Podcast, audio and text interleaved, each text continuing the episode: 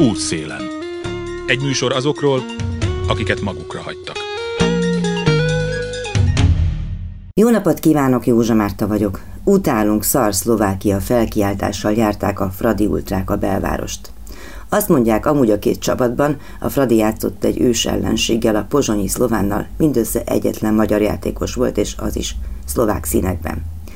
A Fradi iránti elkötelezettségüket a szokott színvonalon kifejező ultrák vonulásáról szóló felvételek, a durranásokat és a füstfelhőket tekintve nem igen különböztek a mostanság gyakran látható háborús videóktól. A képeken rendőrt nem igen látni, biztos nem volt ott semmi látnivaló.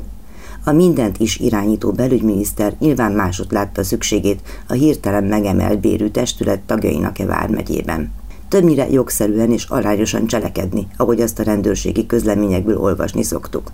Hogy például idézem, egy úttesten ülő férfival szemben a felszólítást követően testi kényszert alkalmaztak, de úgy összekapaszkodott egy szintén az aszfalton ülő nővel, hogy további testi kényszer kezeik szétfeszítése sérülés veszélyével járt volna. Így inkább a humánus sokkolót alkalmazták a kata megszüntetése elleni tüntetés után a Margit hídon a blokádnál. A pisztoly kinézetű kis eszköz egyébként újdonság a magyar rendőrségnél. Februárban szerezték be őket, és akkor is kezdték el a rendőrök kiképzését. Úgy működik, hogy sűrített nitrogént használva hajtóanyagként két kis tüskét lő ki, nagyjából 5 méter távolságra, és azon keresztül 5 másodpercen keresztül juttat elektromos áramot az emberi testbe. Ezzel blokkolja az izmokat. Akivel szemben ezt alkalmazzák, az biztos nem marad állva, nyilatkozta a kiképzés kezdetekor egy rendőri vezető. Amerikában régóta használják, nemrég átminősítették nem halálos eszközről kevésbé halálosra. Arról nincsenek pontos hivatalos adatok, hogy eddig hány embert öltek meg vele, és mennyien szenvedtek súlyos sérüléseket.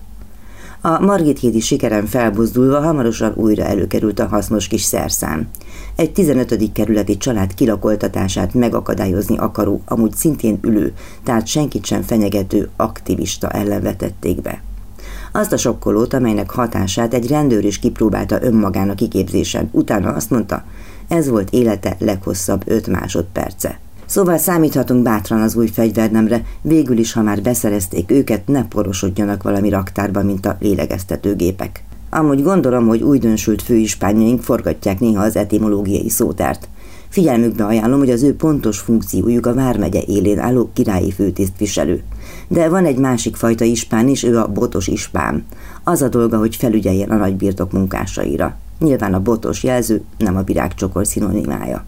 Ennyit a közrendőrökről, akiknek alig, hanem sok sokkolni valójuk lesz, ha megjönnek az első gázszámlák. A kormányfő magánhadseregének krémje viszont most amúgy sem ér rá szerencsére az itthoni ügyekkel foglalkozni. Veszélyes külföldi bevetésen lehetnek tusványoson a hírek szerint medvék leptett tusnált fürdőn. Meg kell akadályozniuk, hogy a minden bizonyal világ megváltó beszédének elmondása közepette meglegyintse Orbán Viktort egy brüsszeli kamarilla által felbőszített vérmedve. Útszélen. Ember nem tudja már követni, hogy mikor milyen vészhelyzetet élünk, az biztos, hogy most a háborús vészhelyzetre hivatkozva tehet meg a kormány bármit, amit akar. De nem tudni, hogy a migráció és a járvány miatti vészhelyzetek most akkor elmúltak-e, vagy szüneteltek, vagy összeolvadtak. Azt se értem, hogyha a járvány miatt szüneteltek a kilakoltatások, akkor a háború most miért kisebb veszély a családokra nézve. Szóval bonyolult ez. Ráadásul Budapesten amúgy még klímavészhelyzet is van. Legutóbb két évvel ezelőtt 2020 nyarán lehetett kilakoltatni. A végrehajtók július 1 -e és szeptember 30-a között 957 ingatlant ürítettek ki. Tavaly is meg akarta szüntetni a kilakoltatási moratóriumot a kormány, de a civileknek akkor ezt sikerült megakadályozniuk. A Város Mindenki csoport levélküldő kampányt is indított akkor, azt követelte, hogy a korábban megszüntetett lakásfenntartási és adósságcsökkentési támogatást is vezessék be újra – hogy meg lehessen akadályozni a kilakoltatások jelentős részét. Erre nem igen jutott figyelem a sok vészhelyzeti aktus közepette, maximum az önkormányzatok egyike másika próbált segíteni. Fontos látni azt is, hogy nagyon sokszor a családok szétszakításával is jár a végrehajtói aktus. Nem lehet elégszer hangsúlyozni, a gyerekvédelmi törvény szerint a gyereket kizárólag anyagi okból fennálló veszélyeztetettség miatt nem szabad a családjától elválasztani. Ez kimondja a Magyarország által 1991-ben ratifikált ENSZ gyermekjogi egyezmény is. A gyakorlatban azonban sok az anyagi és lakhatási indok miatti úgynevezett kiemelés. A most következő történetben több különös dolog is van. Egyrészt nem banki követelések vagy magánszemélyeknek való tartozás volt az ok. Nem volt kezelhetetlen az adósság, és kezelték is. Egy 15. kerületi önkormányzati lakásról van szó, amelyben egy anya élt a lányával. És az olyan problémával, amelyet kis segítséggel, odafigyeléssel lehetett volna orvosolni. A másik különlegesség, mondja Faragó Renáta, a Város Mindenkiért csoport aktivistája, hogy mindez egy ellenzéki DK-s kerületben történt, ami eddig amúgy nem volt szokás. Lejárta a sajtót egy esemény, ugye már azt hiszem, hogy májusban beszélte itt a Klubrádióban arról, hogy megint elindulnak a kilakoltatások. Kezdjük egy kicsit ott onnan, tehát, hogy mi volt az a pillanat, amikor kezdve már nem volt érvényes semmilyen moratórium, és hogyan viszonyultak ehhez azok, akik kilakoltatásokat szoktak elrendelni? A koronavírus okozta a válsághelyzet, veszélyhelyzet véget volt egy hosszabb kilakoltatási moratórium, mint ami a szokásos évente lévő téli kilakoltatási moratórium, és ez azt jelentette, hogy május 31-én, amikor véget ért a veszélyhelyzet, akkor 15 nappal később, tehát június 10 6-án tulajdonképpen lehetett már lakáskiürítéseket foganatosítani. Ez azokat az ügyeket érintette elsősorban, akiknek már egy végrehajtási szakaszban volt az ügyük. Tehát ez nem azt jelentette, hogy aki most a válság alatt adósodott esetleg el, vagy akinek most járt le a szerződése, akkor az azonnal június 16-án az utcára kerül.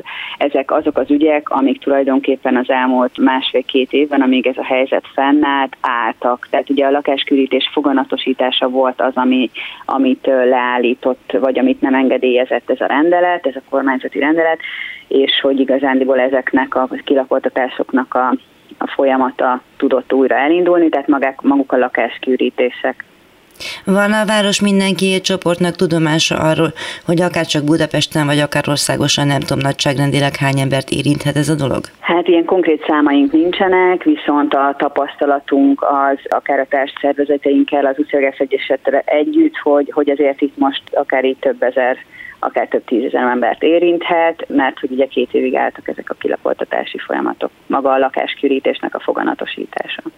Gondolom mindenki attól retteget, hogy akkor egyből el fognak indulni a kirítések, ez bekövetkezett? Igen. Abszolút, hát a végrehajtók ugye amint elindíthatták a, a lakáskürítéseket, el is indították azt, hogy kinek az ügye milyen sorrendben vagy hogyan, melyik végrehajtónál hogyan indul el, ezt ugye mi nem látjuk, azt gondolom a végrehajtóknak a kapacitásától is függ.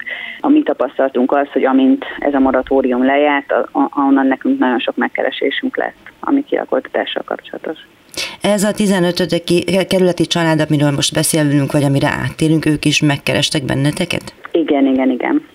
Meséld el a történetüket, kérlek. Ugye Rácz Csabáne Gizella a 15. keletben lakik, egy önkormányzati bérlakásban, ebben ő 2015-ben költözött. Amúgy a lakásnak a bérlője nem ő, hanem a nagykorú lánya, aki 2014-ben egy pályázat alapján kapta meg ezt a bérlakást, de hogy már a pályázatban, illetve a szerződés megkötésekor együtt költözőként a szerződésben is szerepel az édesanyja és a kiskorú gyermek, és igazándiból ők ugye egy, egy plusz egy éves szerződést kaptak az önkormányzattól felújítási kötelezettséggel, és igazándiból ezt ugye teljesítették is, és a probléma az ott adódott, hogy magát, amikor ez egy plusz egy év lejárt 2017-ben, akkor utána nem hosszabbított velük az önkormányzat bérleti szerződést. Mert? Mert hogy a maga a bérlő, ugye ők többször tartózkodott külföldön munkavállalás céljából, ami amúgy nem volna ellene semmifajta, tehát a lakástörvény is lehetőséget ad arra, hogyha ezt bejelenti a bérlő, akkor ettől a szerződésre nem kerül felmondásra, vagy ettől még a jogviszonya lehet rendezett és folytatólagos, viszont itt valami olyasmi történt, hogy a lakás gazdálkodással foglalkozó Palota Holding, ugye az önkormányzatnak a vagyonkezelője, ő állítólag nem kapta meg a bérlőnek a munkáltató igazolását. Nekünk van egy olyan e-mailünk, amiben láttuk, hogy ezt nem úgy 2018-ban a Palota Holding megkapta, ugye akkor már a szerződés lejár, de hogy a szerzőt újra lehetett volna velük kötni, vagy lehetett volna rendezni a jogviszonyt. Az önkormányzat azt kommunikálta még most az utolsó napokban is, hogy nem kaptak ilyen munkáltatói igazolást, mi ezt amúgy tényleg tudjuk egy e-mail igazolni, amit a bérlők küldött el, amiben látszik, hogy el el, elküldte 2018-ban ezt a munkáltatóigazolást. Nem egyértelmű, hogy akkor pontosan miért nem kötöttek szerződést a bérlővel, de később valóban segítségnyújtó volt az önkormányzat a, a már az édesanyja felé, aki ugye a lakást használta és próbálta rendezni a jogviszonyt. Ennek az lett volna a feltétele, mert ugye 2020-ban ez, ez az ugye eljutott már odáig, hogy akkor kilakoltatásról való felszólítást kapott a bérlő, és akkor nyilván a lakáshasználónak kell elhagyni az ingatlant, mivel hogy ugye a bérlő eleve nem lakott benne, és akkor ezt az önkormányzat úgymond felfüggesztette, és az volt a feltétel, hogy az akkor felhalmozott 229 ezer forintos tartozást először is egy összegben fizessen be 135 ezeret, és utána pedig egy 20 ezer forintos részletet fizessen. Mekkora és egyébként akkor... ez a lakás, hogy képzeljük el, hogy néz ki, és hogy milyen típusú tartozásból adott ez a 220 alány ezer forint?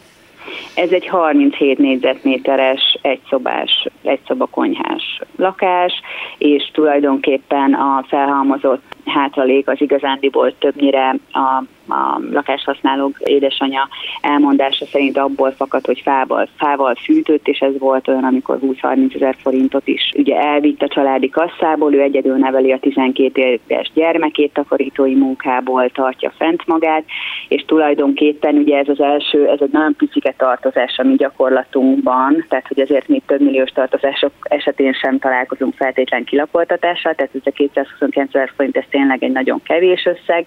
Ugye a részlet fizetést úgy kötötték meg vele, hogy akkor a bérleti díj helyett már ugye lakáshasználati díjat számláztak ki neki, ami 19 ezer forint volt, és még 20 ezer forint törlesztést kellett fizetnie, és ezt tulajdonképpen 6 hónapig tudta teljesíteni, és utána ő elveszítette az iskolatakarítói munkáját, ugye a Covid véget, mert hogy az iskolák bezártak, nem kellett alkalmazni takarítónőt, ugye még irodákban takarított azt a munkáját, ilyen magánmunkákat is elveszített, családnál takarított, tehát hogy teljesen olyan helyzetbe került itt a koronavírus válság miatt, hogy egyszerűen nem tudta teljesíteni a, azt a részletfizetési vállalást, és tulajdonképpen egy évig nem talált munkát.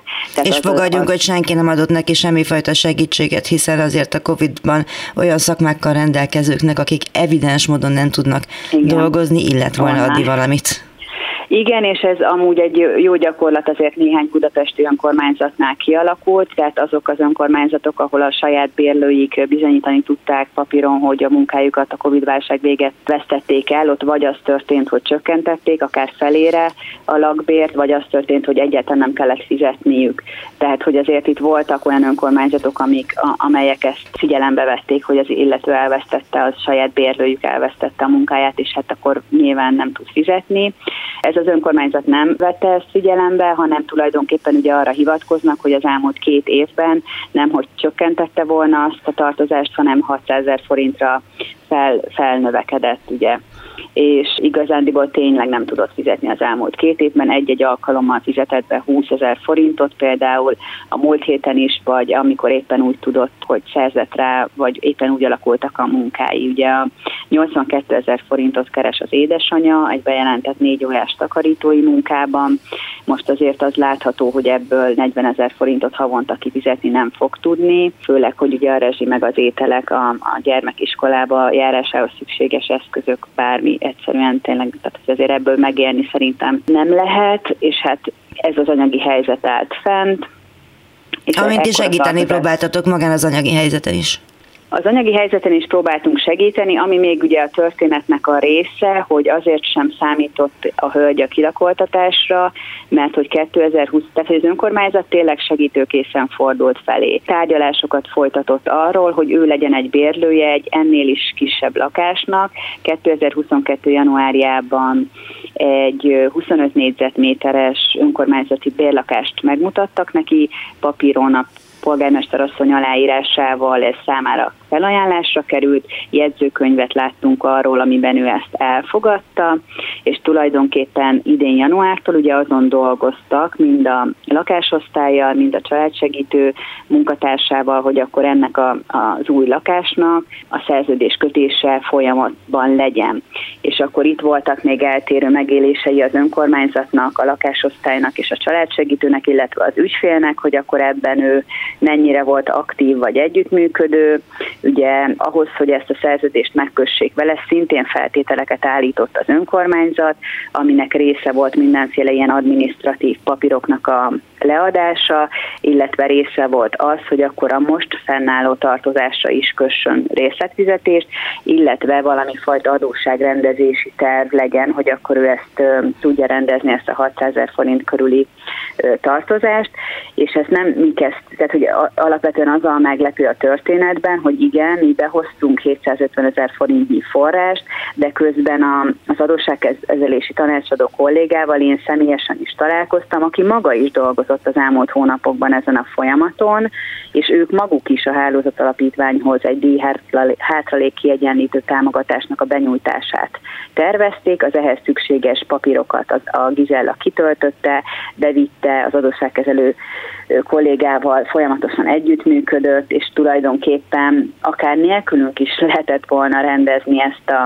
a hátralékot, de mivel, meg, mivel ez a a kilakoltatás vagy lakáskiürítési folyamat úgy tűnik, hogy megakadályozott minket ebben, hiszen kapott egy értesítést amúgy nem is a végrehajtótól, hanem a rendőrségtől, illetve a gyámügyön keresztül a családsegítőtől, hogy akkor 19-én 12 órakor kilakoltatják. Ez körülbelül egy másfél héttel a kilakoltatás időpontja előtt ő telefonon értesült erről, mert ugye a, a bérlő levelét nem vehette át, mert a saját kezüleg vehette volna csak át a lánya és igazándiból akkor itt másfél hetünk volt arra, hogy, hogy mi próbáljunk neki, vagy hát, hogy tárgyalásokat kezdeményezzünk az önkormányzattal, mi azzal a szándékkal mentünk, hogy itt nyilván valami félreértés történt, mert hogyha van egy ilyen folyamat, hogy neki felajánlottak egy másik ingatlant, aminek már ha ő a bérlője, akkor ugye nem lakáshasználati díjat fizet, hanem lakbért, ami kb.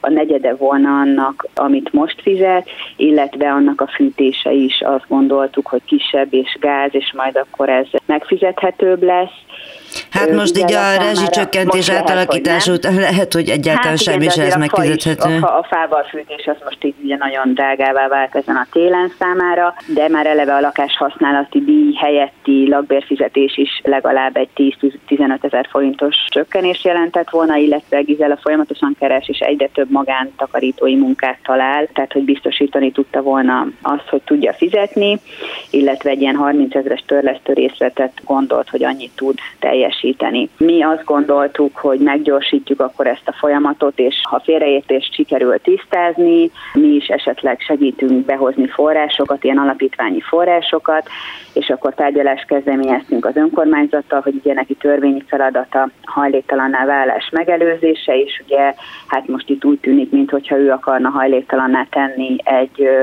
gyermekes édesanyát, és igazándiból azt tapasztaltuk, hogy itt, itt nem egy félreértés van, tehát hogy ők nem áll szándékukban ezt a lakást úgy tűnik mégse odaadni a Gizellának, mert hogy szerintük az ügyfél nem együttműködő, hogy a családsegítő szolgálat nem tudom, többszöri kérésére nem jelent meg, vagy megjelent, szóval ezek nem voltak egyértelműek, mert mi azt láttuk, hogy neki van egy élő kapcsolata a családsegítő szolgálattal, ugye, hogy az adósságkezelési folyamatban benne van, tehát láttuk papíron, hogy miket töltött ki, miket kapott onnan, hogy ezt most ő időbe vitte be, nem időbe vitte be, ez meg szerintem ilyen szubje, nagyon szubjektív, szóval amikor a az önkormányzat azt mondta, hogy nem vitt munkáltatói igazolást időben, most nekem azt mondta a kolléga, hogy hát ezt áprilisi, ez most már nem jó, mert már lejárt, most kérjen újat. Ugye a rendszerben egyszerűen tényleg az van, hogy ezek a bürokratikus és administratív dolgokban nem nehéz elveszni ügyfélként, és lehetséges, hogy az az érzése volt bárkinek, hogy akkor a Gizella még két hét, három hét mire megszerez egy ilyen papírt, egy olyan papírt, vagy nem egészen pontosan érti, hogy akkor mit kéne most mind egyszerre bevinnie, de én azt gondolom, és ebben azért egyeztetettünk a, a családsegítő kollégájával is, hogy egy januári lakásfelajánlásnak az, hogy júniusban nincs még megkötött szerződése, az egy, egy hivatali eljárásban, ez nem egy ilyen kirívó eset. Tehát nem, nem az van, hogy ezek meg szoktak történni akár ilyen két héten belül. Ez egyébként, hogy most kilakoltatták ebből a lakásból, amit használt, ez egyébként azt jelenti, hogy egyszer mint megszüntette azt a reményt is, hogy majd egy bérlakást kap? Mi azt gondoljuk, és azt is kommunikáltuk a tegnapi napon, hogy az önkormányzat, ha, ha most nagyon méltánytalanul és igazságtalanul járt el ebben az ügyben, tehát hajléktalanná tett egy gyermekes családot, nagyon kezelhető tartozással, tehát tényleg az történt, hogy mi pénteken a tárgyalás követően három órán belül biztosítottuk azt, hogy két alapítványnak a képviselője nyilatkozott arról, hogy ha a pályázat benyújtásra kerül, akkor támogatást fog tudni a család kapni. Ez fedezte volna a teljes tartozást. Akkor hétfő reggel egy újabb tárgyalás volt az önkormányzattal, amiben már ez nem volt elegendő, mert csak ígérvénynek tekintette a polgármester asszony, és akkor azt mondta, hogy akkor miért nincsenek ezek a pályázatok már benyújtva, miért nincsen bent a családsegítőben a leadott kérelem, akkor bementünk a családsegítőbe, leadtuk a kérelmet, a másik menhelyes pályázatot is benyújtottuk, és akkor igazándiból azt gondoltuk, hogy akkor ez teljesítettük az újabb feltételt, leállítja majd a kilakoltatást, de sajnos nem ez történt. Igazándiból nem látjuk a, abban a logikát, hogy hogyan lehetne, mi volt az önkormányzatnak a célja, hiszen ugye, hogyha ilyen lakásgazdálkodás vagy vagyongazdálkodás szempontjából nézem, a kint lévőségeihez nagyon gyorsan hozzájutott volna, ugye, mert a hátralékot teljes egészében tudtuk volna teljesíteni, és úgy éreztük, hogy amikor a, a, az AVM segítségével az édesanyám az előző nap támasztott feltételeket teljesítette, akkor a polgármester asszony mindig valami más indokot talált ki, hogy mégis végrehajtja a kilakoltatást. Személyesen a polgármester volt az, hiszen ti a mércén megjelent cikketekben is így fogalmaztuk, hogy Cserdini német Angéla, igen. és tegyük hozzá, hogy egy DK-s polgármester a kilakoltatás mellett döntött. Tehát ő maga volt az, aki ezt eldöntötte, vagy miért? Igen, ez nagyon fontos, hogy egy önkormányzati bérlakásnak, ugye a tulajdonos önkormányzat képviseletében a polgármester, mint végrehajtást kérő önkormányzatnak a képviselője leállíthatja bármelyik pillanatban a, a végrehajtást. Tehát tulajdonképpen az is történhetett volna, és mi valahol erre számítottunk, hogy azért, ha már elmegyünk odáig is, hogy ez az élőlánc feláll, akkor itt nem lesz rendőri intézkedés a, még akár a egy-két aktivista elvitele követően is le lehetett volna állítani. Tehát ez tényleg olyan, azért is fogalmaztunk így, hogy ez ténylegesen egy személyben Cserdini német Angélának a döntése volt. Faragó Renátával, a Város Mindenkiét csoport aktivistájával beszélgetek.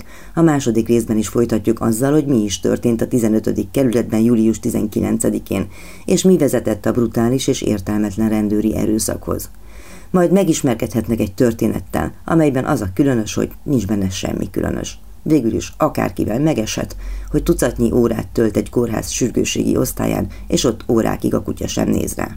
A hírek után. Józsa Márta vagyok, Faragó Renátával beszélgetek, ő a Város Mindenkié csoport aktivistája. Egy 15. kerületi lakásból való kilakoltatást szerettek volna megakadályozni, sikertelenül. A történetben nem csak az a bizarr, hogy a rendőrök erőszakhoz is folyamodtak, hanem az is, hogy az önkormányzatnak minden eszköze meg lett volna ahhoz, hogy elkerüljék egy anya és lánya hajléktalanná válását. És ilyenkor nem csak az a kérdés, hogy hova teszik a cuccaikat, vagy hova mennek aludni, hanem hogy egyáltalán együtt maradhatnak-e.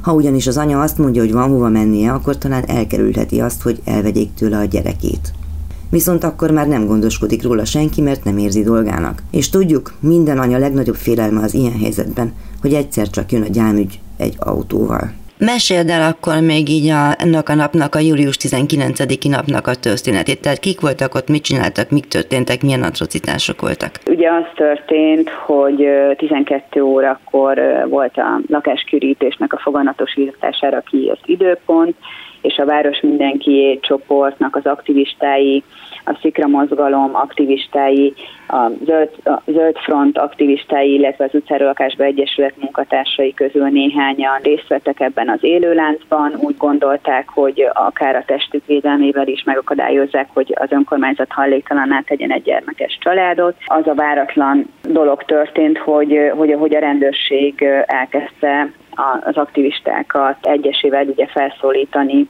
hogy hagyják el a helyszínt, és ugye itt a polgári engedetlenségnek az egy fontos eszköze, hogy mi teljesen erőszakmentesen állunk ilyenkor ellent, annyi történik, hogy leülünk és egymásba kapaszkodva ülünk az ajtó előtt, és teljesen a rendőrségnek ugye valahogy ki kell fejteni a karokat, és el kell cipelni az önkénteseket, de az erőszakmentesség az egy nagyon-nagyon fontos szempont számunkra, tehát hogy mi nem semmifajta olyan dolgot nem tettünk, amivel mondjuk indokoltá vált volna akár ennek a sokkolónak a, a használata. Ez hogy történt?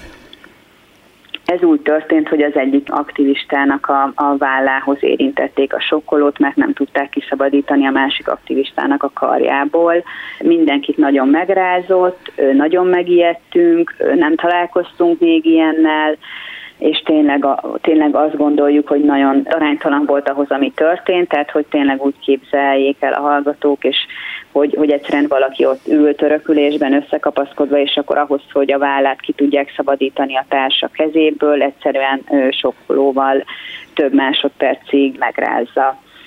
Hányan és voltatok egyébként fájdalmas. kb? 15-20.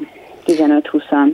Ha jól veszem ki a szavaidból, akkor te sem először csináltad. Nem először, a, hát a Város Mindenki csoport az így több mint tíz éve ugye foglalkozik kilakoltatásoknak a megelőzésével, és több élőláncban vettünk részt, és az nagyon fontos, és ezt kommunikáltuk tegnap is, hogy mindez ideig kizárólag a Fidesz által vezetett önkormányzatok vállalták azt fel egyáltalán, hogy egy ilyen erőszakmentes élőlánccal tiltakozó aktivisták ellen bármilyen rendőri intézkedést alkalmaznak. Tehát, hogy egyáltalán az, hogy elviszik az aktivistákat, ez soha nem történt még meg csak Fideszes vezetésű önkormányzatoknál, tehát eleve ez is már szerintem egy ilyen nagyon meglepett minket, mi tényleg nem erre számítottunk, mi végig igyekeztünk az önkormányzattal, bármilyen feltételt teljesítettünk, tehát tényleg az történt, hogy ott álltunk, folyamatosan próbáltuk elérni a polgármesterasszonyt, a DK-nak a vezetőségét, hogy, hogy egyszerűen most átutaljuk azt az összes tartozást, tehát hogyha azt mondják, hogy ez csak ígérvény,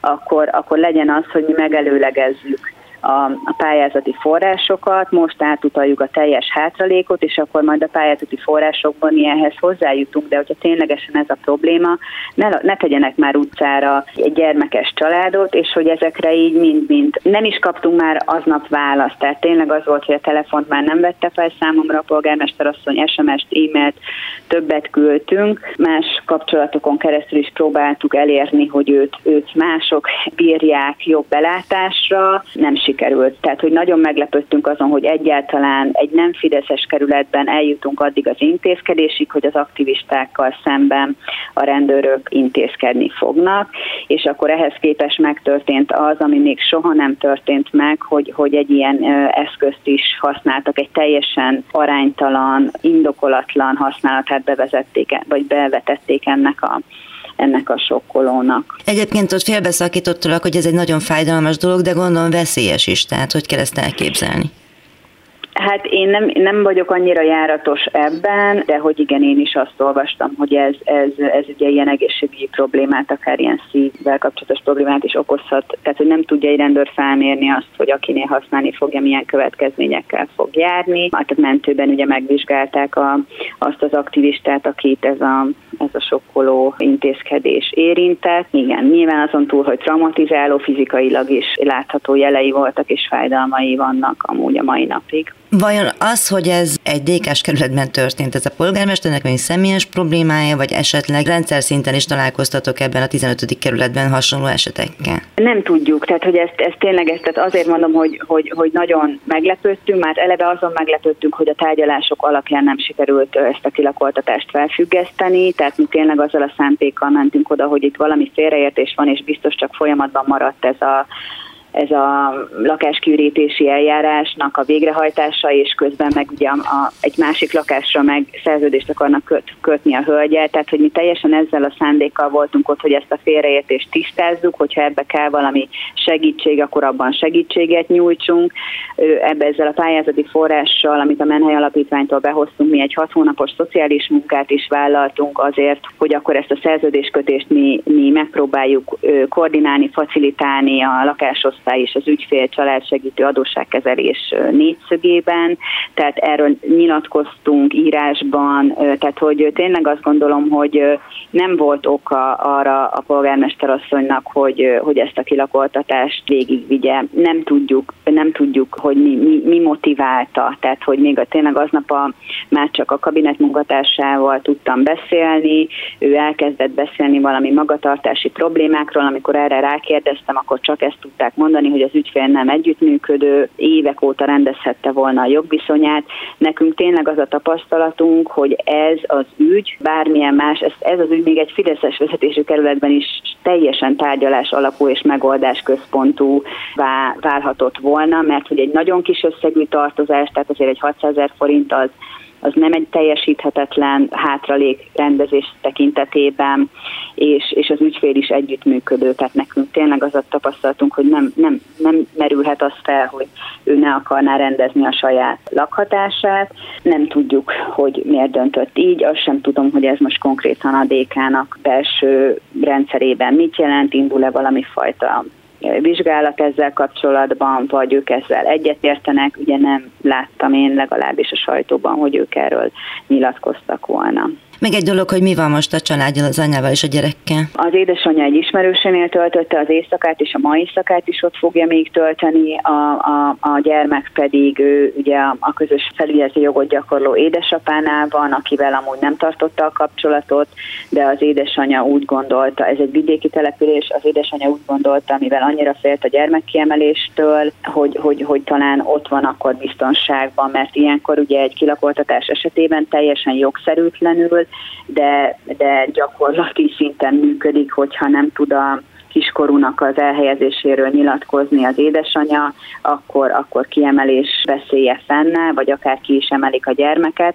Itt ugye ez, ez szintén felmerült az önkormányzat érveiben, hogy nekik lenyilatkozta a családsegítőben másfél héttel ezelőtt, tehát amikor először értesült a kilapoltatásról, lenyilatkozta, hogy van hova menniük, pontosan ebből az okból, mert hogy, mert hogy attól tartott, hogy ha azt mondja, hogy nincs hova menni, akkor a kislányt kiemelik. Utána én, tehát fültan tanúja voltam annak a beszélgetésnek, amikor elmondta az önkormányzatban, hogy ezt félelemből tette, nincs hova menniük, és hogy ö, nyilván ön sem gondolja, hogy, hogy, hogy elmondtam volna, vagy hogy tehát, hogy, hogy, hogy alapvetően ez egy gyakorlat, hogy a szülők nem merik elmondani, hogy nincs hova menniük egy gyermekkel, mert hogy, mert hogy a kiemeléstől tartanak, félnek. De hogy az önkormányzatnak tudomása volt arról, hogy az édesanyja ezt félelemből mondta, hiszen nekik is utána bevallotta és elismerte útszélen.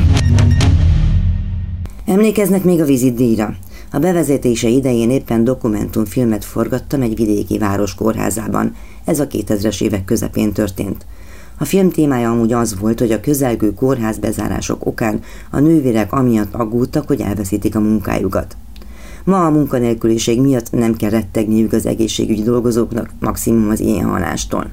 No de akkoriban mondta nekem egy kórházigazgató azt, hogy a vizitdíj bevezetése óta a falusi körzeti orvosok egyszer csak elkezdtek gyógyítani.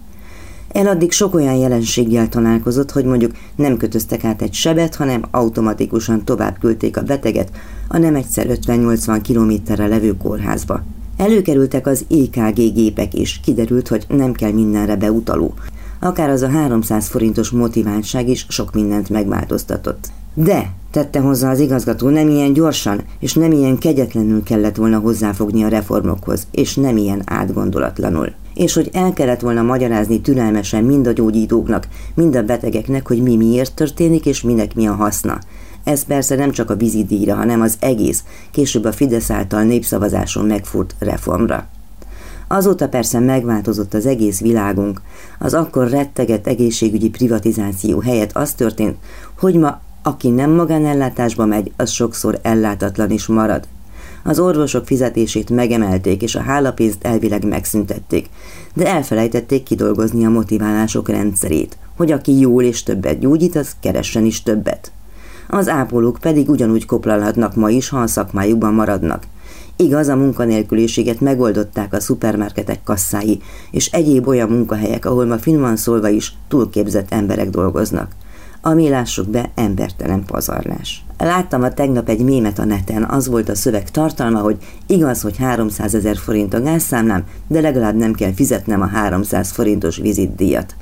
Talán ez jól leírja a mostani rezsimet. Szóval ezek a dolgok jutottak eszembe, amikor levelet kaptam egy hallgatótól. Elmesélt egy hétköznapi történetet, amelyben az a félelmetes, hogy nincs benne semmi különös, bárkivel bármikor megtörténhet, és itt még csak tragédia vagy egészségügyi komplikáció sem történt. Egyszerűen ez van.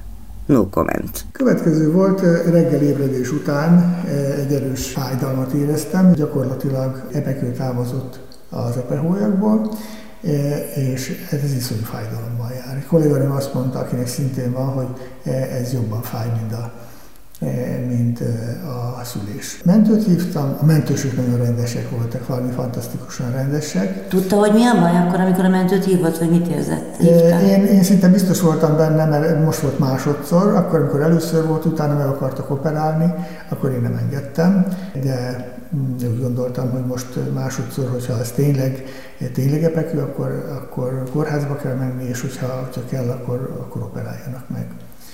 Bevittek, eh, ott, eh, ott már nem voltak olyan lelkesek. Gyakorlatilag egy sürgősségi osztályra kerültem, ahol, ahol eh, nem, nem fogadtak szívesen. Tehát majdnem az volt, hogy minek hozták ide ezt az embert. Régen nem ilyen volt az egészségügyi ellátás. Régen akkor, hogyha valakinek valami baja volt, akkor, akkor volt megfelelő személyzet, kedvesebben, barátságosabban, emberiben fogadtak. Na hát itt a e, e mentősök elbeszélgettek a, a, a kolléganővel, aki majd egy idő után fölvett. Fölvett, vérvétel, e, adatok, és utána üljek le, várjak. És közben borzasztóan fájt? Nem, közben már, már azért ez, ez, ez ugye elmúlik egy kicsit. Kaptam közben fájdalomcsillapító injekciót, ezt, azt, tehát el voltam vele. És telt, múlt az idő, és nem történt semmi. Jöttek, mentek az emberek, és nem történt semmi. Aztán idő után megjelent az orvos, eh, aki megvizsgált az elején, és eh, mondja, hogy, hogy eh, egy hasi ultrahangot kell csinálni. De jó. Ez már olyan délben volt. Reggel kerültünk be a kórházba 7 órakor eddig jutottunk el e, délbe arra, hogy e, legyen hasi ultrahang. Mondom, legyen hasi ultrahang. Átvittek, na most e, ott, ott valami olyan érzésem volt, hogy az a két ember, aki megvizsgált, az nagyon nem örült valahogy annak, hogy nekik bármit is kell csinálni. Egész egyszerűen látszott rajtuk az, hogy nem szeretik, nem szeretik azt, hogy, hogy nekik ott bármit kell tenni. Olyan unottak voltak. Olyan, mint aki, aki 18-szor rakja odéba a kalapácsot, és, és nagyon, nagyon nem akarta. Tehát egész egyszerűen az embernek rossz érzése volt tőlük. Na, ez még mindig elment, kész, túltettem magam rajta. Utána újra visszakerültem a várakozó részlegbe, ahol, ahol az volt, hogy hogy nem, megint nem történt semmi. Jöttek, mentek az emberek, kezdtek már fogyni a reggeliek, akiket már látásból ismertem, és megint nem történt semmi órákig. Sokan voltak? Nagyon sokan, nagyon sokan. Szerintem ott az ügyeleten megfordult egy 40-50 ember biztosan. Egy ember volt, akit biztos orvosnak gondolok, a többiek azok fiatalok, tanulók, Rezidensek. Ez így van, igen, bocsánat, nem is ez rezidensek, eh, meg ezek a nagyon fiatal ápolók. Az volt érdekes, hogy régen egyébként voltak, eh, voltak ilyen középkorú, eh, középkorú tapasztalt emberek, akire az ember ránézett, és eleve bizalom volt iránta. Itt meg láttam olyat, ott ültem, ott várakoztam egy vizsgálóval szemben, láttam, hogy két rezidens úgy nézegeti a monitort, és, és tanakodnak. Az volt az érzésem, hogy fogalmuk nincs, hogy mit kellene kitölteni. Próbálták ők csinálni, meg csinálták is, csak, csak az a bizonytalanság. Nem éreztem azt a tapasztalatot, azt a nyugalmat. Tehát akkor, hogy az ember beteg, akkor, vagy bármi baja van, hogyha akár egy rendelésre elmegy, akkor egy kiegyensúlyozottság, egy, egy, egy olyan nyugalom az, az úgy megnyugtatja az embert is, és bízik benne, hogy, hogy fog történni valami jó dolog vele. De ezt nem éreztem, hogy senki. Mindenki jött-ment, és, és nem történt semmi. Másokkal sem? De úgy, úgy időnként, időnként elment egy-egy ember, de közben hoztak folyamatosan különböző súlyosságú embereket.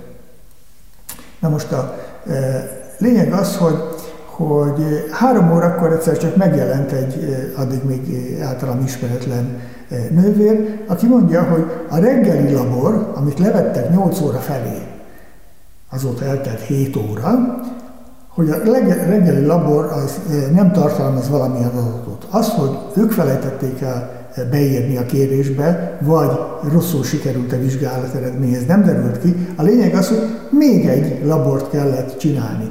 Most egy labor, azt tudom, sajnos tapasztalatom van róla, hogy ez elkészül, egy labor eredmény elkészül egy óra alatt körülbelül, kórházban különösen. Itt 7 óra telt el, amire volt egy ember, aki egyáltalán ránézett, és megállapította, hogy valami nagyon fontos dolog hiányzik. És 7 óráig nem nézett, 7 órán keresztül nem nézett rá senki erre a papírra. Tehát e, ez, ez, ez, ez egy nagyon-nagyon rossz érzés volt. Hogy nem, nem törődnek velem, nem, nem érdekli őket. És tulajdonképpen valahogy nem is tudtam rájuk haragudni. Látom, hogy mi van az egészségügyben, látom azt, hogy mennyire becsülik meg ezeket az embereket. Mondjuk Semmelweis nap volt Pechére éppen, ha jól tudom. Így van, e, valóban nyár volt, péntek volt, Semmelweis nap. Mindent elismerek. De az, hogy e, e, 8 óra után jönnek rá arra, vagy 7 óra után jönnek rá arra, hogy valami nem jó, hogy valami nem jó, hogy hiányzik, azért ez e, enyhén szólva számomra felháborító volt. Utána megint leültettek, megint nem történt semmi. De az orvos akkor már, én azt mondom, hogy ki sem mert már jönni, mert már ő is érezte, hogy ez már kínos, hogy reggel 7 órától délután 3-ig, akkor, akkor újra vért vettek. A dolog lényege az, hogy a végén már, már 4 órakor, már nem tudom, hányadszor megkérdeztem, a végén 5 órakor engedtek el, tehát 16.50 volt a zárójelentésre írva. Én úgy gondolom, hogy két vérvétel, mondjuk ebből az egyik az fölösleges volt, valakinek a hibája volt, meg egy hasi ultrahang, és egy tapintásos vizsgálat, az nem biztos, hogy 10 óráig kellene, hogy tartson egy sürgősségi osztályon egy kórházban. Egész egyszerűen rossz érzésem volt.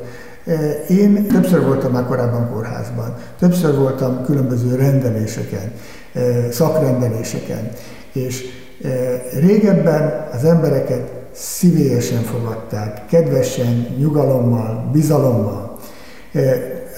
Ja, és voltak emberek, voltak, akik fogadtak. Most valahogy egyre kevesebb az ember, kevesebb az empátia, kevesebb a, sajnos azt kell, hogy mondjam, a, a szakmai hozzáértés, ami, ami, amit, amit úgy érez az ember, hogy, hogy ez az ember nekem segíteni akar. Nem, nem, valahogy, valahogy eh, kiégtek ezek az emberek, amin nem csodálkozom. Kiégtek, eh, egyrészt azért, mert nincsenek megbecsülve erkölcsileg, és abszolút nincsenek megfizetve. Abszolút nincsenek megfizetve. Akkor, hogyha olyan emberek kapnak iszonyú fizetést, ami felháborító, akkor ők ezt látják. Látják az egészségügyben, látják az oktatásban. És nem csodálkozom, hogy elmennek. Nem csodálkozom, hogy elmennek a tanárok, nem csodálkozom, hogy elmennek az egészségügyiek. Elmennek más pályára, elmennek külföldre. Teljesen, teljesen meg tudom őket érteni sajnos.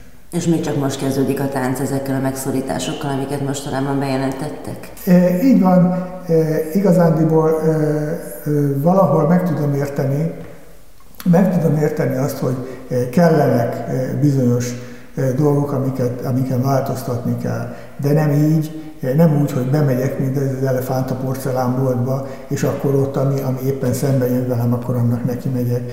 És miért van az, ez, ez most jutott eszembe, miért van az, hogy a katonákat meg a rendőröket most hirtelen meg kell fizetni? Csak nem a hatalom fél valamitől. Ez... Mondjuk olyan nagyon őket se fizetik meg. De most, most a ma reggeli hír 110 valahány ezer forinttal föl fogják emelni az összes katonának, meg a rendőrnek a fizetését. Meg a határvadászokat meg a, meg a, meg a határvadászokat.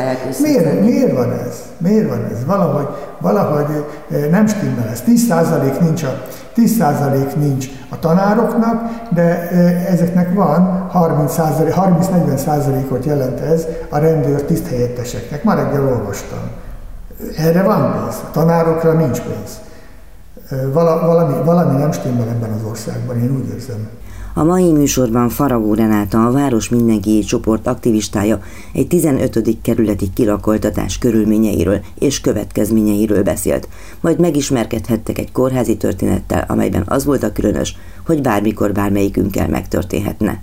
Avagy miért kell egy vérvétellel és egy hasi ultrahanggal járó vizsgálatra 10 órán keresztül várni, amikor egyébként minden adott lenne az ellátáshoz. A műsor elkészítésében Csorba László technikus volt a segítségemre, köszönöm. Az adást visszahallgathatják a www.clubradio.hu címen és a podcast felületeinken. Ötleteiket, javaslataikat a józsa.mert.clubradio.hu címen várom. Tartsanak velem a jövő héten is, Józsa Mertát hallották. Önök az útszélen adását hallották a Klubrádióban.